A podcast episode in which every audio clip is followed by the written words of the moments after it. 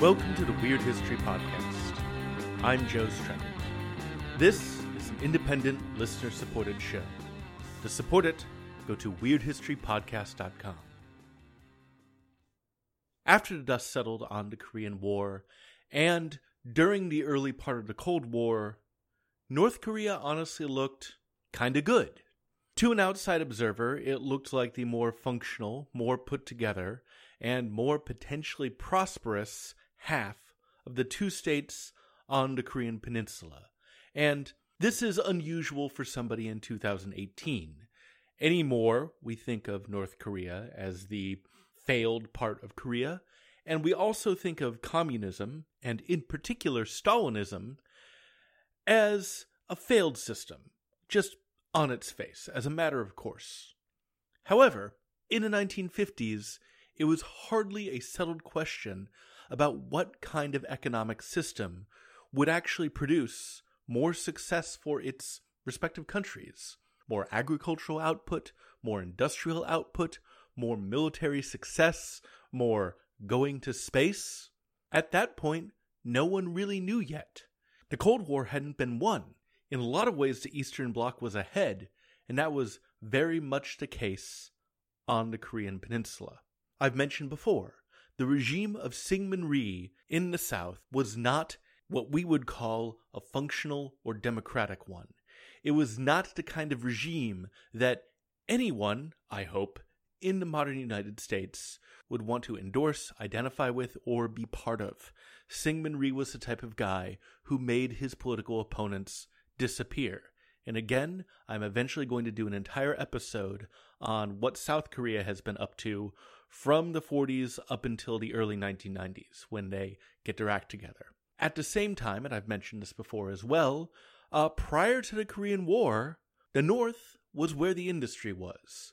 The industry Korea had was in the North, and pretty much everything south of Seoul was agriculture. Sure, there were large cities like Busan, but they were the exception.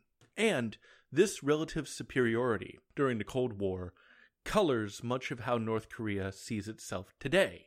Talk to North Korean officials today, and the Cold War is kind of like the good old days to them. According to Victor Cha, who is a former director of Asian affairs for the National Security Council in the George W. Bush administration, you can't really understand modern Korea's actions and modern Korea's incentives without really getting their nostalgia for the Cold War as a golden age. Cha writes the following in his book, The Impossible State. He says, quote, the Cold War has been and will continue to be the best days of the North Korean nation state. It was during a period of about three and a half decades, beginning in 1945, that the North Korean leadership and its people saw history on its side. By most metrics, the North was doing better than its rival regime in the South. There was a confidence in Pyongyang that their system was better and that unification, the ultimate Korean prize, would eventually be its destiny. Despite the failed attempt to unify the peninsula through war in 1950, events after the war bolstered North Korean confidence. Aid from two communist patrons, political turmoil in the rival South, and the American entanglement in Vietnam were all perceived as trends that favored Pyongyang. If you travel to Pyongyang today, you would see neat eight lane wide thoroughfares, carefully manicured public spaces, and a city planned around iconography and monuments dedicated to Kim Il sung, the first leader of North Korea. But you would also notice that almost everything looks retro, in the sense that it was all built in the 1950s and 1960s, when the North had the resources and capacity to govern as a fairly well to do communist state. Unquote. By the way, if that author, Victor Cha, if his name sounds familiar, it's because he has been in the news recently. If you paid attention to foreign affairs during the George W. Bush administration, you might remember him. But he has also been in the news for not becoming the ambassador to South Korea. Cha opposes first strike policy on North Korea for the pretty good reason that if that happened, millions of people would die. However, that disqualified him in the eyes of the current administration. So Victor Cha, who is eminently qualified to be ambassador to South Korea, isn't. And as of this recording, in March of 2018, the United States does not have an ambassador to South Korea. But, anyways, it's also important to remember that during the setup of the North Korean state in the 1940s and in the 1950s, what they were getting from Kim Il sung actually was an improvement over what they had gotten from the Japanese. Japanese occupation of Korea was brutal, was exploitative, and was abusive. Again, Koreans weren't able to even use their own names, they weren't able to practice their own religion, and they were encouraged not to use their native language. Suddenly, you had a regime that was Korean and aggressively so. The Kim Il sung regime, from the earliest days, really tried to cultivate Korean nationalism. Again, this is ironic, given that Kim Il sung himself spent so much of his time in his youth, the vast majority of his youth, outside Korea. And, again, he spoke Chinese and Russian fairly well, but his ostensibly native language came back to him with some difficulty only after he was head of state in North Korea. But bear in mind when we're thinking about this is that a lot of the North Koreans in the 40s and 50s and into the 60s aren't comparing their situation to some imagined democratic ideal. They're not comparing themselves to the United States or Japan or South Korea. They are comparing their situation to Japanese occupation. So when you think about enthusiasm for Kim Il sung and for his regime during the early days during the Cold War, sure, a lot of it is hyperbole and a lot of it is fake, but quite a lot of it doesn't need to be. He was perceived, not without reason, as a savior of North Korea.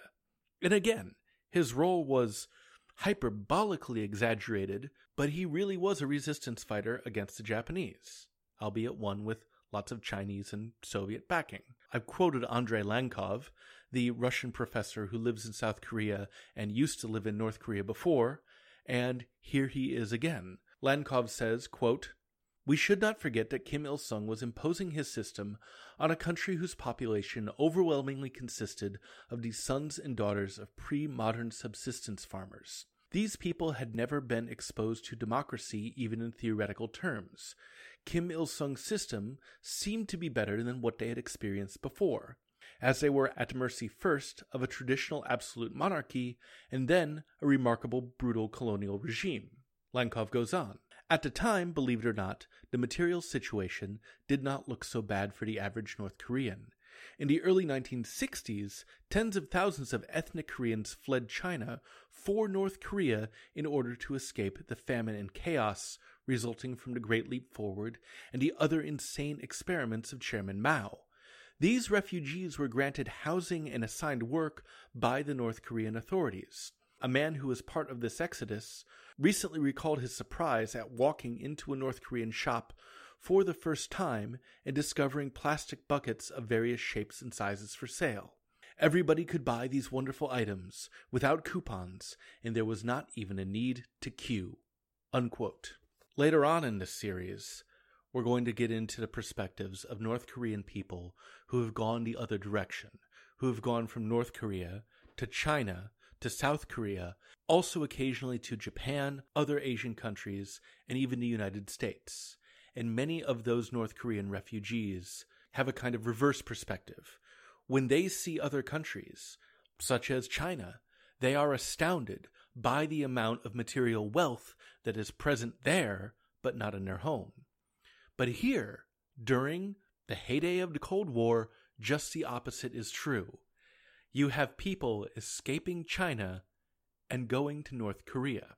Also, during this time period, North Korea has not one, but two big patron countries. It has both the Soviet Union and the People's Republic of China. Both of these countries have provided it with material support during the Korean War, and both of them continued to provide it with material and political support. And North Korea would often play them against each other. Now, it's really easy for somebody living in the United States to look at the Eastern Bloc of the mid 20th century and see it as one big, scary, unified, you know, red area, but it wasn't. There were some really important divisions between Eastern Bloc countries, and there was a big split between the Soviet Union and China. North Korea tried to play them off each other, getting aid from one and then another. Basically, like a kid saying, Hey, Dad, I want something. Dad says no, so they go ask mom, rinse, repeat, etc. So North Korea was able to parlay its position between these two other big communist powers to its advantage materially and politically. However, just because the North Korean state was doing well in the context of the Cold War and in the context of communism, that doesn't mean that they were wholly bought into Stalinism. Instead, the North Korean state, from the very beginning, was constructing its own kind of authoritarian ideology. And a big part of the authoritarian ideology that initially made North Korea work, and still makes North Korea quote unquote work was dividing the country into who was loyal and who wasn't. I'm going to quote Lankov one more time.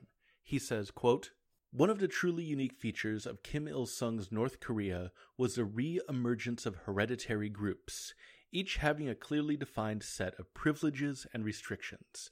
In this regard, Kim Il sung's North Korea was surprisingly reminiscent of a pre modern society, with its order of fixed or hereditary castes, or estates, as they were sometimes known in pre modern Europe. Starting from 1957, the authorities began to conduct painstaking checks on the family background of every North Korean. This massive project was largely completed by the mid 1960s and led to the emergence of what is, essentially, a caste system. This system is known in North Korea as Songbun. According to the Songbun system, every North Korean belongs to one of three strata loyal, wavering, or hostile. In most cases, people are classified in accordance with what they or their direct male ancestors did in the 1940s and the early 1950s. Children and grandchildren of former landlords, Christian and Buddhist priests, private entrepreneurs, and clerks in the Japanese colonial administration, as well as the descendants of other suspicious elements, like, say, courtesans or female shamans, are classified as part of the hostile stratum. This involves a great deal of discrimination. For example, people born into this caste cannot be accepted to prestigious colleges or reside in major cities, even if they are the culprit's great grandchildren.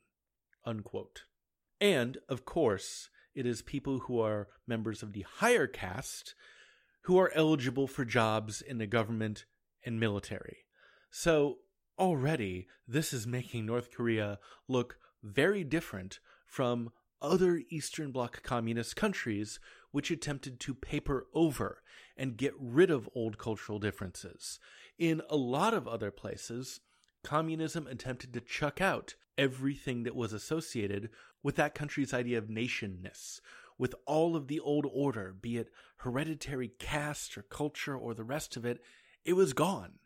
However, in North Korea, something that we'll see again and again, a lot of the Kim regime has reappropriated Koreanness for its own sake. And a lot of this contributed to North Korea's isolationism very early on. Uh, again, I keep comparing things to the modern day, but anymore we think of their isolationism as because of happenstance, as a result of the Cold War ending. Uh, the Berlin Wall fell, the Soviet Union went away, and someone forgot to fix North Korea. That's certainly part of it. That has contributed to their present day isolationism. And North Korea did have more contact during the Cold War. Again, Andrei Lankov, the author I quoted earlier, he used to live in Pyongyang as an exchange student. However, from their early days, that isolationism was cultivated. It was intentional. And I know I'm quoting a ton of other people this episode, but B.R. Myers, an expert on North Korean propaganda and culture, he writes about Korean isolationism in the Cold War and says, quote, East European diplomats had already begun reporting home about the xenophobia in Pyongyang. Some were cursed and pelted with rocks by children in the street. Koreans who had married Europeans were pressured to divorce or banished from the capital. Internally, the East German embassy compared these practices to Nazi Germany. One Soviet wife of a Korean citizen was beaten unconscious by provincial police when she attempted to travel to Pyongyang. In 1965, the Cuban ambassador to the DPRK, a black man, was squiring his wife and some Cuban doctors around a city when locals surrounded their car, pounding it and shouting racial epithets. Police called to the scene had to beat the mob back with truncheons. The level of training of the masses is extremely low, a high ranking official later told a shaken diplomat. They cannot distinguish between friends and foes. This was precisely the mindset that the regime sought to instill.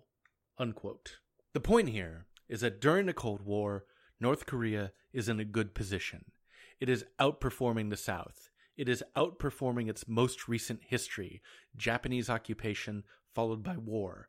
It is playing off two great powers, the Soviet Union and China, against itself. It is repurposing old Japanese propaganda about how exceptional they are as a nation for its own purposes.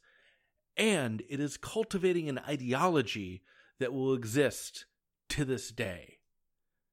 That ideology is essential to understanding North Korea. In Pyongyang, there is an entire tower dedicated to it.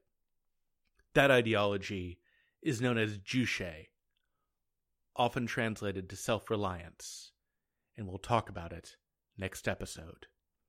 As always, this is a 100% independent, listener supported show. Thank you all for supporting the show every month. I really do appreciate it. Couldn't do it without you. If you want to support the show, and you absolutely should, because it's how it happens, go to weirdhistorypodcast.com, click the link, do the thing. Also, give us reviews and ratings on iTunes. Uh, that helps other people find this podcast. I am on social media. I am on Twitter. If you want to follow me, I am at Joe Streckert. I make no guarantees that I will actually tweet about history. Sometimes it's puns about superheroes. The podcast is on Facebook, facebook.com slash Weird History Podcast. Thank you all very much for listening. Talk to you next time. Bye.